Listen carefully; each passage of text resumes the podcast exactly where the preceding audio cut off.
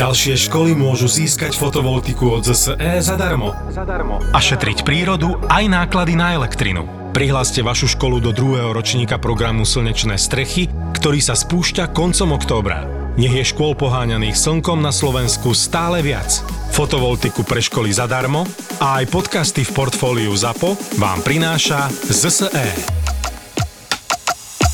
Toto je ZAPO, takže to, čo bude nasledovať, je iba pre vás, ktorý máte viac ako 18 rokov. Čakajte veľa zábavy, platené partnerstvo, umiestnenie produktov a language pomerne často za hranicou. If you would like to take off your seatbelts at this time, please do, and enjoy your flight tých príbehov takých silných je viacej samozrejme z tej kabiny, kde človek zdieľa tie osudy tých svojich pacientov neraz. Aj sú to pekné veci, niekedy sú to aj také veľmi ťažké veci. Mám s tým, týmto typom vrtulníka spojených mnoho zážitkov veľkej časti môjho profesného života. Daj nejaký taký veselší. No veselší sa neviaže práve s H145, ale s mojimi začiatkami v Alpách, kde som pôsobil na palube takej inej spoločnosti, kde som sa bol pozrieť, ako to u nich funguje. Na takej hospitácii som tam bol, som tam nebol plnohodnotný záchranár, som tam sedel a teraz prileteli sme práve na záver takejto, takéto lyžiarského dňa lyžiarskej sezóny už vlastne celej pred Veľkou nocou úrazu chlapíka, ktorý mal poranené oko. No tak sme tam pristáli na tom svahu a vyšli sme von a ako som vyšiel spolu s tým lekárom, tak lekár s záchranárom bežali k tomu človeku s tým okom a zrazu ale na mňa máva ten človek z toho skútra, že ja tu mám ale ďalšieho zraneného. A ten sa stiažoval na nohu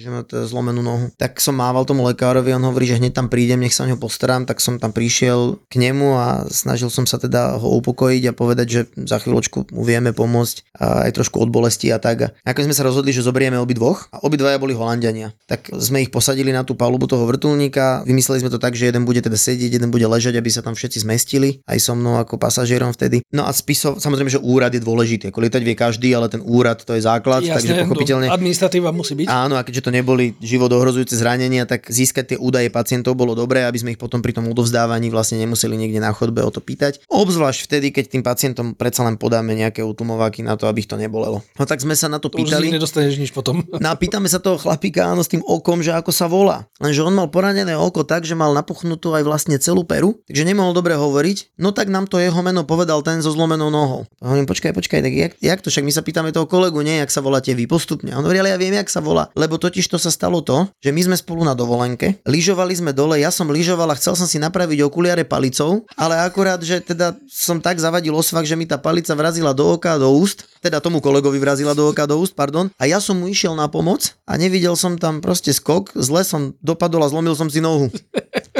Tak sme sa na tom aj pousmiali, nakoniec sme, sa teda, sme im slúbili, že ich dáme na jednu izbu, no ako na to my máme dosah, ale tak to bolo ako celkom humorné, tak akože sú aj takéto príbehy, aj sa na tom pome- smiali, a, ale druhý, ktorý som mal taký celkom humorný a ten bol naozaj skvelý. Leteli sme pod Grossglockner, najvyšší vrch v Rakúsku a je tam veľmi v tom východnom Tyrolsku populárne lietanie na závesných padákoch a rogalách. A práve na takomto rogale tam niekde odvisol proste na strome chlapík, ostal tam vysieť, tak my keď, my keď sme tam pristáli, tak už tam bola aj horská služba a teda, že ho ideme odtiaľ zvesiť dole. No on tam chudák bolo... Ináč, no, bolo asi, ja neviem, 28-29 stupňov, bolo hlboké leto, to bol stred augusta, myslím. No a išli sme ho teda odrezať z toho rogala, alebo dať ho dole, tak spolupráci s horskou službou. Ja, to je strom. Podstatné bolo, hej, že, že aby sa k nemu dostal ten lekár, lebo už tam teda boli záchranári nejakí a zistil, že či je v poriadku, či sa mu niečo nestalo, keď teda do tých stromov vletel. A on tam trpezlivo vysel už teda podľa tých údajov asi hodinu a pol a keď sme ho dali dole, konečne v poriadku na lane a začali sme ho vyzliekať z toho fusaku, však on je tam ako taká husenica ahoj, zavesený ahoj, v tom. No tak keď sme ho odtiaľ vybali, tak sme zistili, že má goráčku, má e, paperovú bundu, pod tým má rolák, no je naobliekaný, lebo však akože vonku je zima, keď človek takto plachtí tam v tých vyš, vyšších výškach, aj keď je leto. No tak zažartoval trošku ten lekár a hovorí, že človeče, že vy ste riadne naobliekaní. A ukázalo sa, že to bol nejaký 67 ročný pán, ktorý po dvoch hodinách vysenia na tom rogale sa mu zazra- zračil na tvári široký úsmev a hovorí, že chlapi, viete, chcel som do kozmu, ale nevyšlo. Hey, good evening, folks. Uh, uh, this is Captain speaking. Welcome on flight uh, 971 If you would like to take off your seatbelts at this time, please do, and enjoy your flight.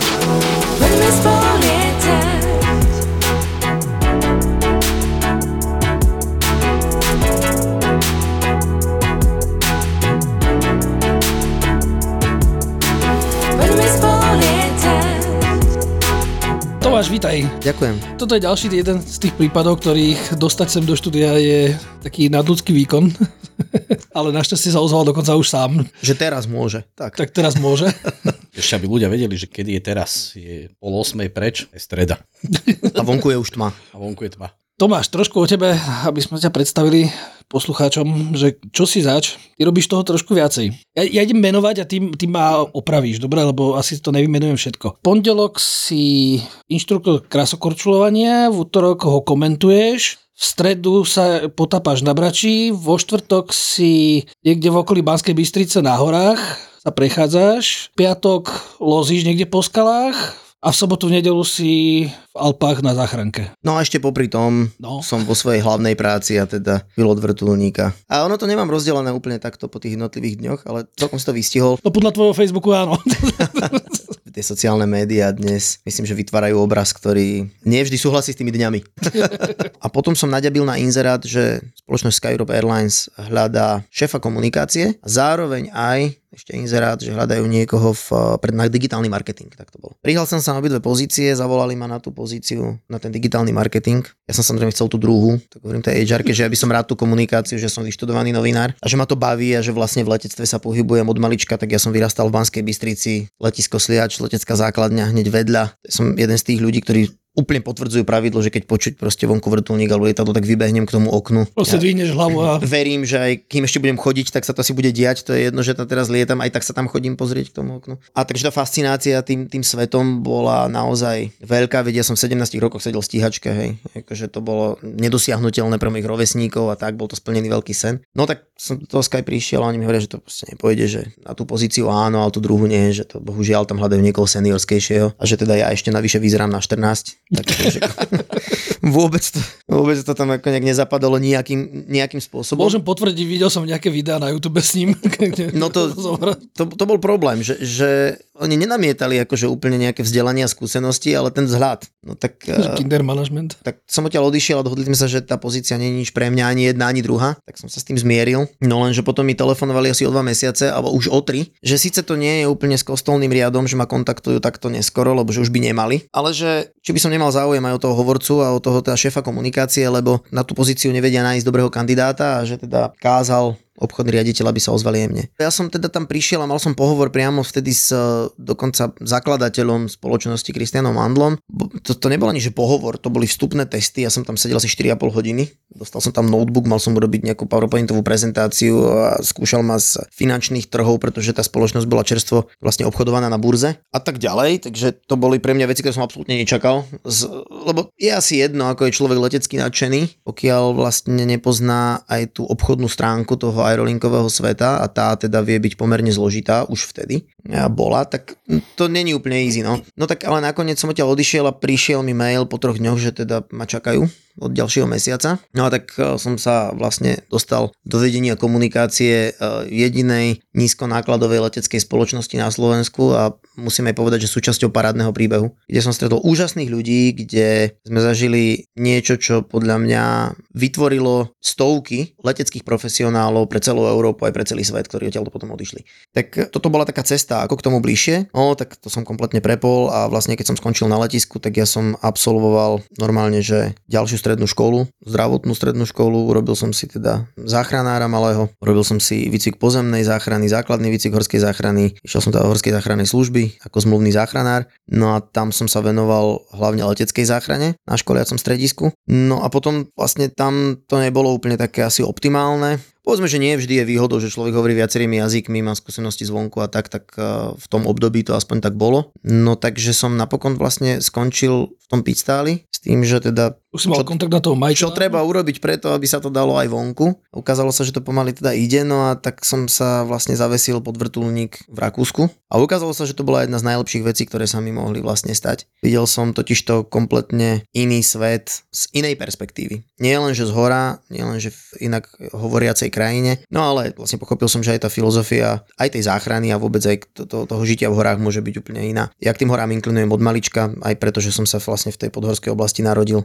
Veľmi ma to baví. No a pomáhať ľuďom je cool. Takže to bola taká cesta, ktorá, ktorá ma tam viedla k tomuto. No a vlastne potom sa stala taká vec, že raz ma zavolal kamarát, s ktorým som sa poznal snať z, z flight simulátoru alebo niečo podobné. Čiže tam sme sa rozprávali a tak a ja som teda mal 8 hodín denne na ľade alebo aktivity spojené s ľadom a ten večer od 4. večer som už mal voľno, tak neraz som to trávil za počítačom a práve na tom flight simulátore a tento kamarát mi hovorí, že vieš čo, mám tu kamoša, ktorý rozbíja leteckú školu, má taký malý vrtulník, však poď sa pozrieť a keďže som sa venoval fotografii, ja som vlastne vyštudoval novinárskú fotografiu, tak poď urobíš nám nejaké fotky a tak a možno to aj vyskúšaš. No pravda je tá, že teda som sa posadil do toho vrtulníka, tak samozrejme, že ako inak to mohlo dopadnúť, než tým, že už som z toho nechcel vystúpiť. Bavilo ma to, hovorím, není to nič pre mňa, najprv som presvedčil aj seba, aj teda toho kamaráta, ktorý je dnes vlastne môj kolega, s ktorým spolupracujeme. Vnútor, vnútorná peňaženka hovorila aj. Tak, vnútorná peňaženka. Ono to totiž bolo tak, popravde, že vlastne za tie úplne prvé dve lekcie som zaplatil mojim iPhoneom vtedajším. No lebo naozaj som na to nemal peniaze a potom teda som našiel nejaký model, ten spočíval v tom, že som si v podstate našiel uh, ďalšiu prácu, ktorá mi platila teda len ten základný výcvik. Hovoríme o PPL, čiže v podstate licenciu súkromného pilota. Ale je to v podstate tak, že to, čo pilotov lietadiel stojí celé ATPL, tak teba to vyjde vlastne. No je to násobne drahšia vec, to sa proste musí nechať. Bohužiaľ, tu sa rozprávame o 10 tisícoch eur a nie o tisícoch eur. Ja som teda aj mal také snahy ešte keď som bol stredoškolák, že začnem na vetroňoch a tak a nakoniec sa mi to nikdy nepodarilo. Jak som sa k tomu nikdy nedostal, takže som potom naplno podľahol takému tomu heslu, čo rád hovorím, že runwaye sú teda pre modelky a krídla sú pre vily a piloti lietajú vrtulníky.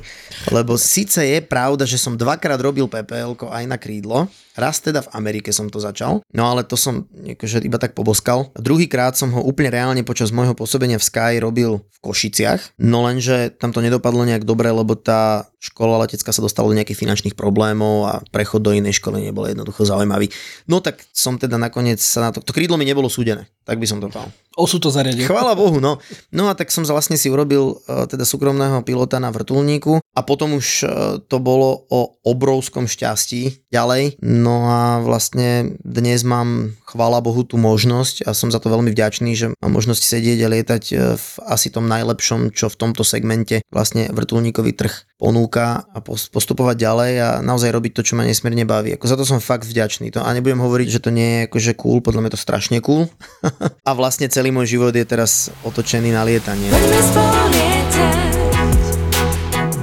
Aj v tom Rakúsku stále ešte lietaš na tej záchranke? Aj v tom Rakúsku stále ešte lietam, no a tak sú rôzne Ten láka- stále? lákavé. Pitstal už nie. Je pravda, že som niekoľko lokácií v tom Rakúsku vystriedal. Momentálne je tam moja domovská základňa v Rojte, čo je vlastne mestečko, ktoré je veľmi blízko najvyššiemu vrchu Nemecka Cukšpice. To je vlastne taký rakúsko-nemecký vrch a je už veľmi blízko Bavorsku, je to takmer na hraniciach Nemecka a Rakúska. Tak ale to Tyrolsko mi tak prirastlo k srdcu a dokonca je také, také smiešne, že vlastne z nejakej Nemčiny som zrazu prišiel e, do Nemčiny, ktorá sa ma niekto opýta, keď prídeme k tomu pacientovi, že vy ste zo Švajčiarska? Hovorím, nie, ja som z Tyrolska. Áno, áno, lebo to je, to, máte taký akcent, tak som aspoň rád, že to neznie úplne slovensky. A tiež taký čarovný moment s tou Nemčinou bol, že keď sme prišli na typovku do Airbusu, tak ja som tam sedel a počúvam a hovorím, všetko rozumiem, to je divné. No oni rozprávajú Hochdeutsch, oni rozprávajú to peknou, čistou nemeckou Nemčinou, to samozrejme, akože nemám možnosť zažiť v Tyrolsku, už vôbec nie v tých údoliach, kde ešte pri tom pive to ide. Áno. No ale potom cez tú vysielačku, to je akože, to je challenge, ktorý mne trvalo rozlúsknuť asi 7 rokov a priznám sa, že sú momenty, kedy nemám šajnu, o čom je teda reč. Môže iba, že say again. no, tak aj to je také. Ale zase, možno zaujímavá vec pre leteckých fanúšikov, ktorí nás počúvajú, že celé lietanie v Rakúsku funguje v angličtine. To je super, hej, že na tom infe sa všetci bavia po anglicky a aj keď sa niekto prihlási po nemecky, tak uh, ho v podstate ten riadiaci alebo teda ten infak uprace do angličtiny a myslím, že to super, lebo vlastne je to tak internacionálny vzdušný priestor, že je to nedokážem úplne predstaviť, alebo aj dokážem, lebo sa nám to stáva vo Francúzsku, keď lietame, že priletím do Francúzska aj vlastne neviem, kto hovorí. Či práve ano. vysiela väža, alebo ano. teda ten riadiaci, alebo nejaká oblasť, alebo vysiela niekto, kto letí. To už iba podľa toho hluku, ktorý je niekde v pozadí, sa snažíme dekodovať. Takže toto je super. Tam na jednej strane hovoria všetci vlastne po anglicky, ale to sú piloti, no ale potom tí záchranári a hlavne takí tí záchranári na svahoch. Takže to sú takí lokálni gazdovia, ktorí proste majú tam ešte aj ovce, aj všetko a pracujú na tom ľadovci alebo na tej zjazdovke. Cez leto tam chodia kosiť a cez zimu tam jazdia na ratrakoch a tak a na skutroch a majú kurz prvej pomoci, tak podľa mňa títo ľudia sa nedokážu rozumieť medzi dvoma údoliami. Hej? Že je to dosť možné, oni to aj tvrdia. Oni sa na tom aj dobre smejú, no len ono to nie je až také smiešne, keď človek vlastne v tom zásahovom revíri, nazvime to tak, má 3-4 údolia. To je potom problém. Nevieš, ktorý dialekt switchnúť. Ktorý dialekt switchnúť, ale akože to by ešte šlo, ale hlavne akože to, aj to porozumenie toho a naozaj veľmi silné sú tie dialekty v Rakúsku. Ja keď som takto obiehal Švajčiarsko, tak uh, to bolo od servisu k servisu, čo som došiel, tak to bola úplne iná hatlanina a ja som už, hovorím, Hochdeutsch by nešiel a oni kúkajú na mňa, že či som sa skoro zrazil. To si jazyk dole, mu to nejde Hochdeutsch. To... Ale akože ja mám za kolegov, ktorí sa snažia a presne im to trvá asi 40 sekúnd, lebo im to vydrží. Že oni sa snažia, oni do toho prídu a potom už ako náhle začneme rozprávať plynulo totižto, tak prejdú do tej svojej komfortnej zóny, no a tam, ako vie to byť, priznám sa, že tie úplné začiatky boli veľmi vyčerpávajúce. Akože ja si to viem plne predstaviť, lebo ja som sa učil doma na Slovensku najprv po nemecky a keď sme sa odsťahovali aj s rodinou, s rodičmi do Rakúska a nie do pohraničnej obce, ten dialekt je tam dosť podobný tomu bavorskému, e, čo je úplne vtipné, že dneska keď tam prídem, tak oni mi hovoria, tí domáci, že prečo hovorím Bayerisch a ne Niederösterreichisch a v Bavorsku mi hovoria, že hovorím Niederösterreichisch, ale s domácou Nemčinou, keď proste ja používam jeden taký príklad, ktorý hovorím všetkým, že u nás sa naučíš povedať po nemecky, teraz nemá to nič z letectva a musím ho tu povedať, že idem domov, ich je na chauze, hej? A teraz tam prídeš a on ti povie, že ike huam. A stál som tam a čumel som. No a proste, ale musíš sa naučiť. No mne sa stalo za to, že sme si objednávali na chate rezeň, ten si objednával, som si ja vlastne a na to hovorí kolega, že IO. Áno, že ja tiež. Ich auch. I, IO, hej, takže... Ešte máš lepšie, že áno, ja tiež, že ej ja. Ej, ja presne tak. Že... Šajsa. No a potom, a to, to podobné je, že, že najkratší názov dediny v Rakúsku je Au a týchto Au je tam ale asi 17 vôbec to nie je AU, ktoré je ešte niečím doplnené. To je proste AU je tam, tam, tam, kde a dokonca aj v tom Tyrolsku je viac. No a tá záchranka je to niečo, čo klobí vlastne tú vášeň s lietaním a horami. Ja sa priznám, že tým, že žijem na rovine teraz, tak, tak trpíš. moja lezecká duša trpí to je pravda. Alebo taká tá horská, zase nie som nejaký veľký lezec, na tom tu iných expertov športových, ako mám to rád, samozrejme, nedostanem sa k tomu až tak často, ale aj vďaka tej mojej práci mám možnosť robiť akože v úžasných kulisách. Ja som lietal dva roky v Dolomitoch. Symbolické bolo to, že vlastne začal som ich objavovať až potom, keď som tam dolietal, lebo ja som tam vždy jazdil vlastne autom dlhé trasy, potom som tam bol 3 dní v záchranke v službe a potom som odišiel naspäť a mal som málo kedy čas, vlastne nikdy sa tam dostať a užiť si to ako návštevník. Takže poznal som ich pomerne do detailu z hora, ale minimálne z dola, vo vlastných alebo na lane. A teraz si to tak vynahrádzam a musím povedať, že ma to veľmi baví. To lietanie v tom Rakúsku, lebo chodím tam dosť často lyžovať a teraz pomerne dosť často, keď E, vidím tie vrtulníky na tých svahoch v zime, tak sú to tie žlté vrtulníky, ktoré tam chodia,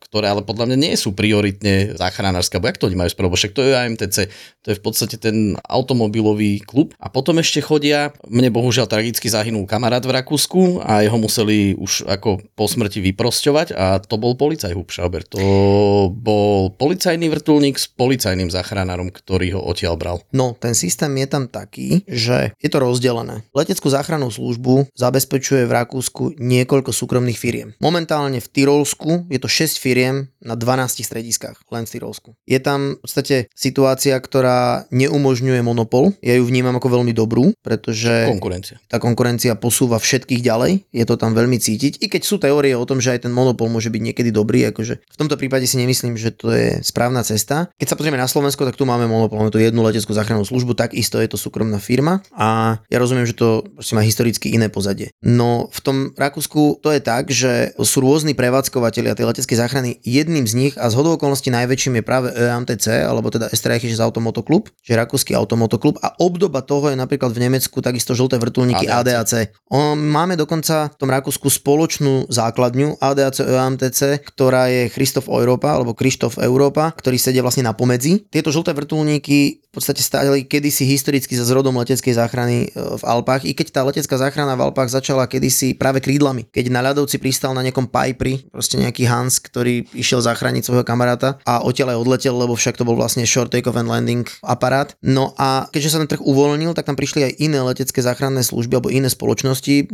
Druhou takou veľkou firmou sú zase červené vrtulníky, to je Heli Austria, tretí najväčší zamestnávateľ v leteckom priemysle, myslím po EasyJete a Austrian Airlines. Sú veľmi veľký, má skoro 30 vrtulníkov, ktorými lieta nielen leteckú záchrannú službu, ale aj kopec iných úloh. Takže oni lietajú napríklad stavby alebo e, robia rôzny transport cestujúcich, majú leteckú školu a podobne. Ešte toto EAMTC lieta teda len záchranku, vyslovene len záchranku. Potom je tam napríklad ďalšia spoločnosť Wucher Helikopter, prípadne Schenk Air, to je zase model, v ktorom pán Schenk, pán doktor, si kúpil dva vrtulníky vrtulníky v vychýrenom lyžiarskom stredisku Ižgl, kde teda vie, že má dobrú klientelu, bohatú klientelu, ktorá sa môže zdravotne aj pripoistiť, čo napríklad mm-hmm. u nás nie je úplne možné. Takíto ľudia s pripoistením, ktorí k nemu prídu lyžovať na svach a nebodaj sa im niečo stane, tak sú fantastickí klienti a on si ich tým vrtulníkom vozí na svoju kliniku, čo je super samozrejme. Že tá prvá otázka po tom, že čo vám je, je, že aké máte poistenie, pochopiteľne.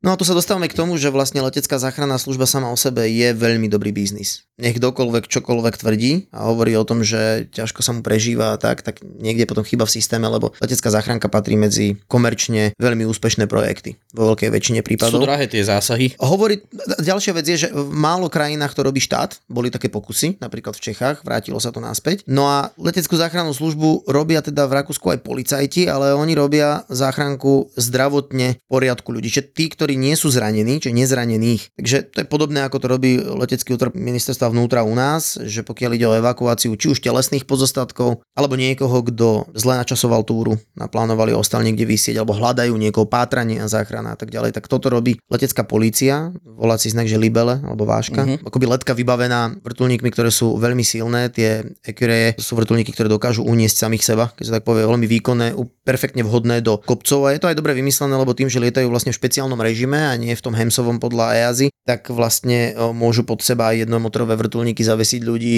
tým pádom ich môžu z, povedzme z tých ľadovcových štrbín alebo lavinišť alebo podobne celkom bezpečne odniesť aj v podmienkach, kde tá dvojmotorová mašina by asi mala starosti s výkonom. Takže to je taká výhoda, majú samozrejme aj dvojmotorové mašinky. No a oni potom tí policajti robia kopu iných úloh, tak ako tí naši, akože vozia kukláčov, zasahujú pri prírodných pohromách a katastrofách, hasia a tak ďalej. Veľmi veľa cvičia. Takže a robia s horskou záchrannou službou a v zime sú veľmi činní hlavne v oblasti záchrany z lavíny. Takže pomáhajú s tým prehľadávaním, majú na to cvičených leteckých policajtov, záchranárov a takisto aj vlastných horských vodcov. Takže ten systém je tam veľmi taký rozšírený a veľmi dobrý aj preto, lebo tá letecká záchranná služba vlastne predstavuje lekára na palube. Že to je vždycky, to je, to je záchranka, alebo to je, to je ambulancia s lekárom primárne.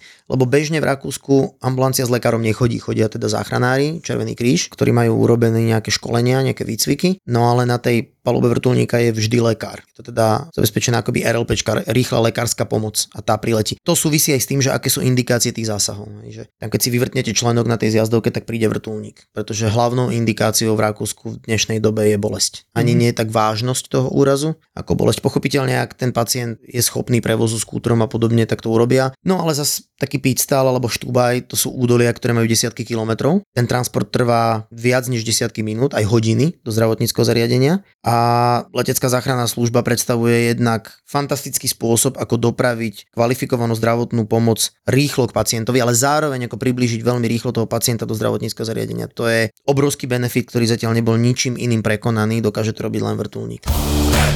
Ťahajú to spolu už pekne dlho. Gabo, ináč my teraz nebudeme vedieť dosť v rozhovore, že či sa s nami rozprávaš, alebo na čo kričíš. Keby si rozprával ako človek. Týmto dvom môžeme smelo hovoriť slovenské podcastové legendy. Dobre, začneme. 3, 2, 1, 0.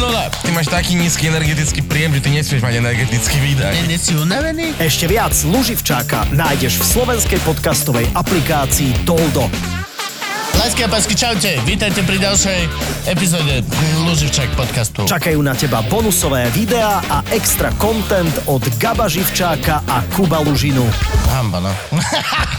Prepačte. Aj keď musím, niekedy nie. Všeobecne musím. Skoro nikdy vlastne. vlastne. Teraz, ja keď nad tým rozmýšľam, ja ho nechcem ani pochváliť. Vlastne. Aj Luživčák je Toldo. Tá je iba, že oh, baby. Ako inak. Poďme tam v Rakúsku v tých dolinách, presne ak si povedal, akože ja si neviem predstaviť a hlavne keď to dojde na to menenie turnusov, tie soboty alebo jak to býva. Presne tak. Kde máš vlastne tie jednoprúdové cesty, že jeden, jeden prúd smer tam, jeden smer naspäť a teraz tam stoja auta 4 hodiny v tom. No môžeš ísť s majákom, hej? proste oni ti nemajú kam uhnúť lebo napravo hore kopec a naľavo Áno, zraz. Je to tak a nehovoriac o tom, že dajú sa aj vytipovať také časy v dni, ktoré sú akoby silnou sezónou a slabou. Presne ako hovoríš, že soboty sú náročné väčšinou, lebo je to mix vlastne tých, ktorí končia tú svoju dovolenku a ešte išli na lyžovačku väčšinou po tých šiestich Posledná. dňoch, tak sú aj deti už unavené a aj tí hostia a tak. No ale zároveň si to potom povedzme aj pobedia, že tie záverečné jazdy okolo 4. pol 5. a to je tak, ako to v letectve býva, že potom sa nabalujú tie veci. Hej, že o 4. pol 5. jednak sa vypínajú vleky, tým pádom vlastne všetci ešte chcú stihnúť tú poslednú jazdu, je už väčšinou zlý kašovitý sneh, hlavne keď je to na jar. Začína sa stmievať, takže to už nie je optimálne ani z toho leteckého hľadiska. Takže to sú také faktory a pochopiteľne aj to, že potom zrazu začne byť tých zásahov, tých požiadaviek na tie zásahy veľa aj, v krátkom časovom slede. Ale to napríklad v tom Zoldene je na 60 kilometroch, v jednom údolí sú tri stanice leteckej záchrannej služby. Dvoch rôznych prevádzkovateľov, dvoch rôznych firiem. A to konkurenčné prostredie nevytvára len to, že sa snažia tí ľudia akoby byť on pár, že proste chcú byť rovnako dobre vybavení, poskytovať rovnakú starostlivosť a tak, ale oni sa o toho pacienta pobijú reálne. Hej? Lebo pochopiteľne, že ten pacient znamená každú minútu zaplatenú z poisťovne. Toto určuje? Toto určuje operačné stredisko, ale pokiaľ niektorá stanica povie, že tam nemôže ísť, alebo nepôjde, alebo nechce, alebo z nejakého dôvodu sa jej nedá, tak potom rada skočí iná stanica. Hej? A ty vieš, ak to oni majú na tom operačnom stredisku, že či on má, že teraz išli títo, zavolám teraz týchto, alebo... No, ono, Aby, aby tam bola nejaká tá, tá Nie, tam- tam rovnováha. Posielajú, posielajú čokoládky. je pravda, že s mnohými tými operátormi sa aj poznáme. Pochopiteľne dokonca sú takí, ktorí aj na niektorých tých staniciach slúžia ako záchranári. To je optimálna situácia, takže poznajú vlastne tú situáciu aj z tej druhej strany. Ale nemal by som pocit, že existuje ako keby nejaké nadržiavanie niekomu. Nie, ja som skôr myslel tak, že či sa to snažia striedať, alebo... Nie, e, je tam veľmi presne stanovené, sú vlastne tie kritéria, akými sa posiela ktorá stanica alebo ktorá posádka. To kritérium časového benefitu je to najvyššie, to znamená, kto tam dokáže prísť najskôr, tak toho tam pošlu. Pochopiteľne, že ak napríklad sa stane ten úraz 5 km od našeho od našej základne, od našeho východzieho bodu, ale my sme niekde na ceste do nemocnice s pacientom, automaticky posielajú niekoho iného. Akože je to konkurencia, zároveň je to ale aj spolupráca, pretože napríklad práve v Landeku v Camse je heliport, ktorý slúži pre všetky vrtulníky, ktoré tam prilietávajú, odovzdajú tam pacienta sanitke napríklad a to sú najmä také tie menej komplikované úrazy, že už spomínané podvrtnuté členky, vyluxované rámena, kolena a tak, ktoré nie sú životohrozujúce stavy, tak ten vrtulník nepristáva každých 5 minút do nemocnice na kliniku, pretože to by sa samozrejme zbláznili všetci v tej nemocnici, vyrába to stresové prostredie, hluk, zaťažuje to personál a tak. Takéto menej komplikované stavy sa priblížia na heliport, ktorý je blízko nemocnice. V tých posledných 7 minút zvládne tá, ten pacient v tej sanitke bez problému. Samozrejme tie vážne stavy idú priamo na heliport do nemocnice, tam sa lieta buď na strešné alebo na to dedikované heliporty. Že veľmi málo kedy sa nám stane to, čo zažívame ešte na niektorých lokáciách tu na Slovensku, že sa dá vrtulník na lúke, aby odovzdal pacienta do zdravotníckého zariadenia. Tá sieť tých heliportov je tam veľmi sofistikovaná, siaha ešte do tej armádnej histórie. To je jedna vec a druhá vec je, že čiže to časové hľadisko, ale potom je tam aj obmedzenie, že sú vrtulníky respektíve stanice, ktoré majú tú prevádzku obmedzenú od úsvitu do súmraku. No a potom nastupuje napríklad naša základňa v Rojte, ktorá má prevádzku pevne stanovenú od 7 hodiny ráno do 23. v noci. A e, lietame teda aj s nočným videním a v tom prípade sa stávame jediným vrtulníkom pre celé Tyrolsko, potom súmraku. Čo si povedzme rovno, že je v podstate za týždeň už bude súmrak reálne niekde pred 5 hodinou alebo okolo 5 hodiny, že to hm, sa rozprávame teraz na jeseň. No a práve aj tá zima vlastne e, počíta s veľmi krátkými dňami a dlhými nocami, takže veľká časť tej služby sa už potom odohráva v tme a na to už musí stačiť ten jeden vrtulník. Môžete si povedať, že však to asi aj stačí, lebo veď už sa po tme neližuje. Tak samozrejme sú aj lyžiarske strediska, ktoré sú osvetlené len, že my potom lietame aj k dopravným nehodám. My lietame k internistickým zásahom. To sú napríklad stavy porážky, infarkty, náhle bolesti brucha, iné bolestivé prípady, ku ktorým prichádzame vlastne ako ambulancia s lekárom,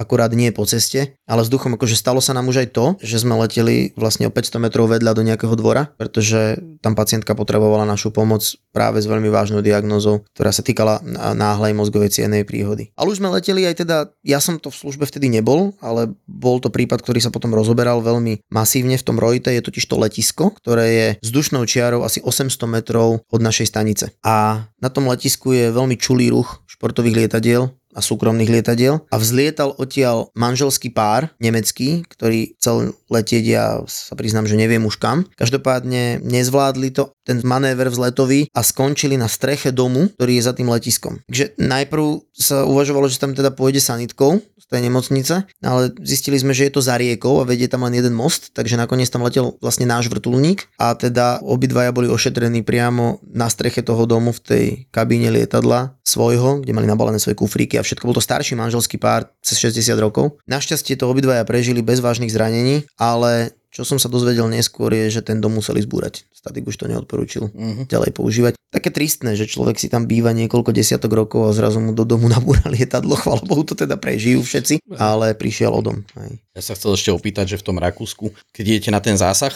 na tej základni, ten vrtulníček máte asi nejakým spôsobom zahangárovaný, nie? Lebo však potrebujete tam určitú teplotu pre tie prístroje a tak ďalej. To už sme počuli od uh, Vila Kriváka, keď sme sa s ním rozprávali. Máte tam ten systém, kde vám ho automaticky v podstate vyťahne von, alebo ťaháte ho niečím? Na našej nie, na našej máme traktor, ktorým mm. si teda tú plošinu, na ktorej je vrtulník, vyťahneme von. Ten traktor má jednu výhodu, že vieme tú plošinu vymanévrovať kam potrebujeme. To je jedna vec, keby sme potrebovali urobiť miesto alebo sa presunúť na inú časť tej, tej vzletovej plochy, ktorú tam máme, lebo je tam heliport, ktorý je nemocničný, kam sa dajú teda všetky vrtulníky, ktoré vozia do nemocnice v rojte pacientov. A potom je teda heliport, na ktorý sa dáme my, na ktorý si my vytlačíme tú plošinu a kam sa dá vrtulník. A zároveň ten traktor v zime odhrňa sneh. Mm-hmm. Takže je to super a v lete dokáže pokosiť. A ja myslím, že to takto funguje na veľa heliportov, že je taká multifunkčná hračka. Tento systém je dobrý aj v tom, že vlastne ponúka nejakú variabilitu, keby sa aj prestavoval ten hangár, alebo sme zvolili iný typ vrtulníka niekedy, čo sa síce nepredpokladá teraz, vzhľadom na to, že je tam asi to najlepšie, čo tam momentálne mať môžeme. A na čom tam lietate? Lietame tam na Airbusse, lietame tam na Airbuse H145, alebo teda kedysi, ak si naši posluchači pamätajú seriál Medicopter, tak to je BK117, ale my ho lietame vo verzii D 2 takže je to vlastne moderná verzia, je to len typový certifikát pôvodnej BK117, že H145, no ja mám to šťastie, že tam zatiaľ lietam ako záchranár na tej záchranke, ale tu zase v tej obchodnej leteckej preprave, ktorou sa živím, tak mám možnosť teda lietať v ňom aj v kokpite a je to paráda, pretože vlastne nepreskakujem medzi dvoma typmi a tak ho poznám spredu, zo zadu, zo spodu aj z vrchu. Horšie potom bolo, že o mesiac som striedal kolegu v službe, ktorý bol tiež vášnivý paraglidista, no a leteli sme potom na pád paraglidista zo 40 metrov a bol to on a neprežil to. Ostal ešte deň lietať, tak to boli tak, to sú aj také ťažšie samozrejme veci, ktoré k tomu dochádza, no ale tak to je život, proste ten kolobeh je taký, že, že na jednej strane človek priletí k rodiacemu sa novému životu a na druhej strane príde i tam, kde už e, to s tým pamboškom nevyhandluje.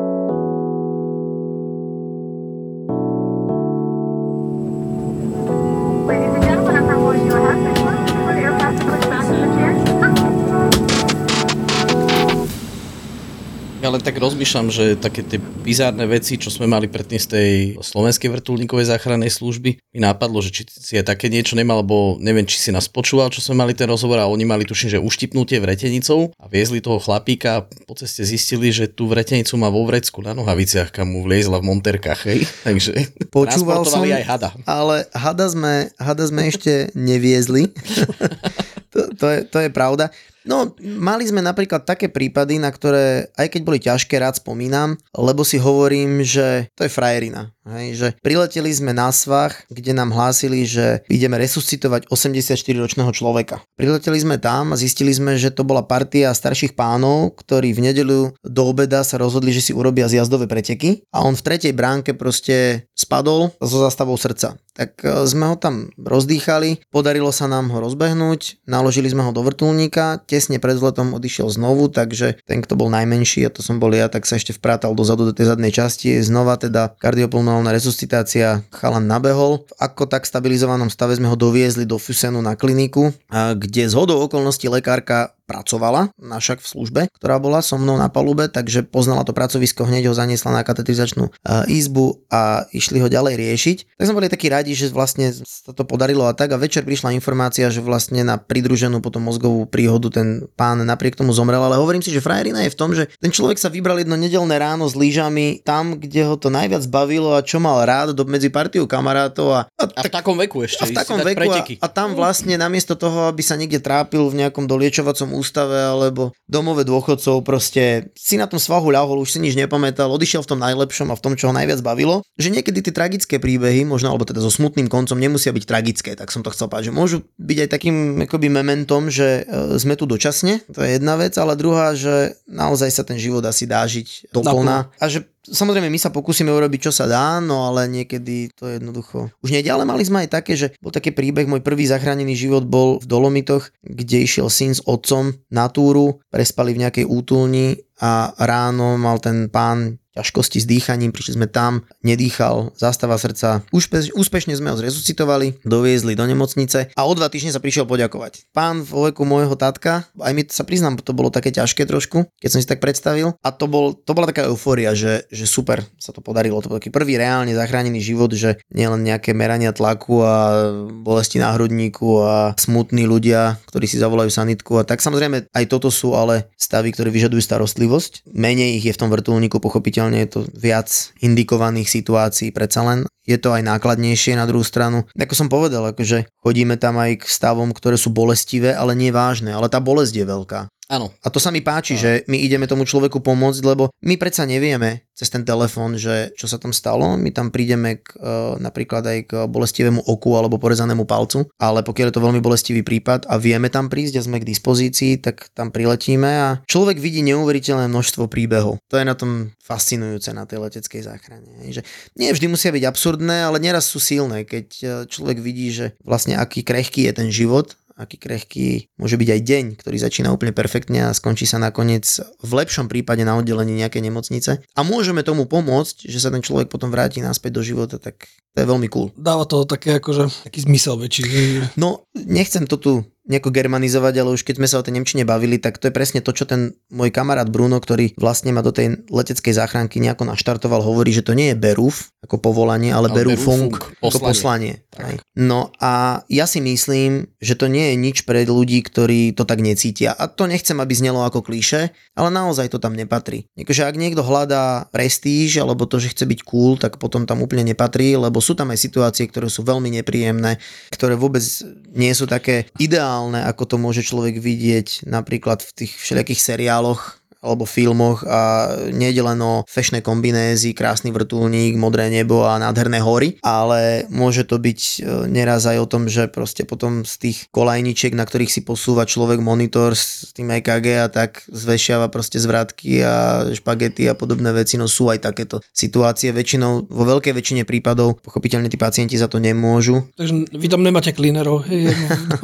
No my sme cleanery, takže my máme na tom stredisku úplne vážne. Než toto je veľmi zaujímavá vec, čo si povedal, lebo to stredisko je také malé mestečko. Častokrát tie strediska nie sú tak, ako tu u nás, že na letiskách, aj ako je napríklad že v Bratislave na letisko, v Poprade na letisku, že je letecká záchranná služba. Čím ja nechcem povedať, že je to dobré alebo zlé, napríklad ten náš je v nemocnici, veď aj taký prípad máme aj tu, ale v Bystrici, v Košici a tak, ale druhá, ako keby sesterská základňa našej firmy RSQ Austria ARA je vlastne v úplnej samote na les, v lese pri nejakej motokrosovej dráhe a tá základňa musí byť schopná prežiť v podstate odrezaná kvázi od sveta v ťažších zimách a tak aj niekoľko dní. Takže my tam máme úplne všetko od mrazeného jedla cez práčky, sušičky, lebo my keď prídeme s takým znečisteným, možno nie vždy len od krvi, ale aj od zvratku, od všeličoho matracom, na ktorom vezieme vlastne toho pacienta, tak potrebujeme mať náhradný, potrebujeme si ho vyprať, vyčistiť, vysušiť, postarať sa o vrtulník večer, celý ho klínujeme vlastne my, celý ho čistíme my. Nemáme na základní technika, ten technik tam príde iba vtedy, pokiaľ je s tým vrtulníkom nejaký problém a treba, aby sa o neho postaral a pozrel sa, väčšinou sa to rieši cez noc, ideálne, keď ten vrtulník teda nelieta. Tá utilizácia je rovnaká ako pri aerolinkách, čo si budeme hovoriť. Proste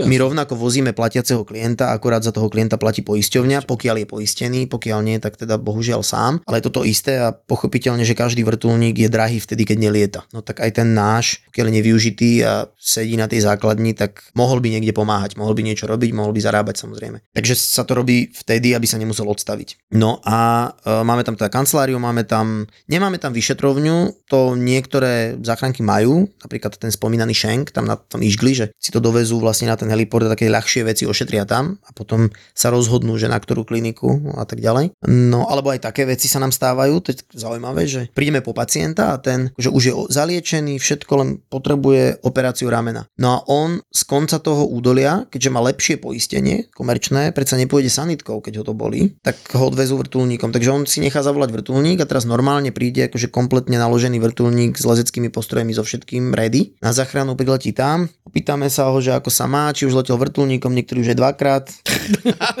akože aj záchranárským. Štamgasti. Jasné, štamgasti v pohode, sluchatka nepotrebujem, to je krátko, ja viem, to je len tu do Samsu a tak ďalej. Odletíme s ním. A, ale akože mu to prináleží, lebo veď má teda takýto produkt zaplatený. Ja si myslím, že Ešte si spraví fotky a video, nie? urobí si ešte fotky, ale nevidím v tom ja nič zlé, lebo predsa na to tam sme a na toho odvezieme. Druhá vec je, že takýto prevoz, ako taká prevozná sanitka, vyradí ten vrtulník zo zásahu. To som chcel niečo- povedať, že keď príde nejaký horší prípad a teraz Tak ale sú tam, ako som povedal, 6 firiem s 12 vrtulníkmi len pre Tyrolsko, takže keď my sme na tú chvíľu vyradení, vždy sa nájde niekto, kto Ale je rád to tam skočí. hodne v tej zime ináč. Je, je toho veľa. Keď sa o tom rozprávame, tak na jednu záchranku, na jedné stredisko, nezávisle od toho, aká je to firma, dokáže pripadnúť v silnom prázdninovom jarnom dni bez akéhokoľvek problému 6-7 výjazdov. No a to už sa bavíme o tom, že ten výjazd nie je len o tom, že priletíme k tomu pacientovi, že ho niekde vyzdvihneme, či už pristaneme a vieme ho tak zaliečiť, alebo treba k nemu prísť pomocou nejakej lanovej techniky alebo tak. Ale to je potom aj o tom, že ho odovzdávame v nemocnici, tej nemocnici ideme s tým pacientom až teda na ten urgentný príjem, tam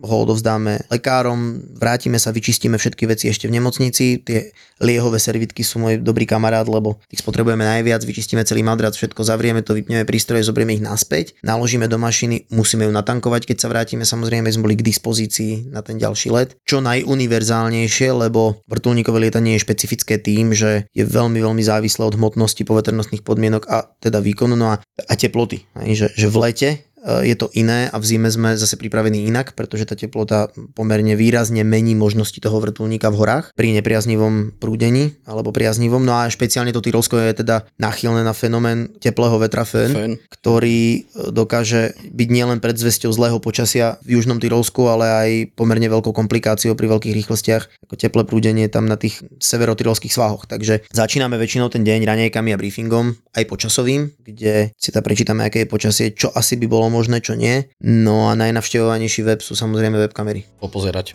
Ale to asi musím sa priznať, že aj, aj, aj pri inom vrtulníkom lietaní, ono zase nie je to až taký veľký rozdiel, pretože ten vrtulník má to špecifikum, že môže pristáť aj tam, kde lietadlo nie. A či už tam vezieme pacienta alebo tam vezieme klienta, v zásade ten rozdiel veľký nie je v tom zmysle, že sa snažíme každému samozrejme výjsť v ústrety a tie poveternostné podmienky sú najväčším limitujúcim faktorom. Poďme spolu lietať. Sa ti už podarí uspať, tak o pol jednej v noci Ide chuj na štvorkolke. Počúvaj ma, Ujo, keď ma počúvaš. Ty keď ťa raz stretnem, Hej. tak si môžeš byť Hej. istý, že v živote už svoje deti mať nebudeš. Linda, Dominika a Lenka. Tri mamy amatérky, čo sa len snažia prežiť. Dojde Dominika, príde ku mne, pozrie, že Linda, a neupracem ti ten bordel? V podcaste Mater Amatér. že aká ty si sprostá. ty si vlastne nevyštudovala poctivo vysokú materskú, A priviedla si na svet tohto človeka. prišla si mater amatér na tento... Áno. A mamička, som zvedavá, ako dlho budete to zvládať. Mater Amatér.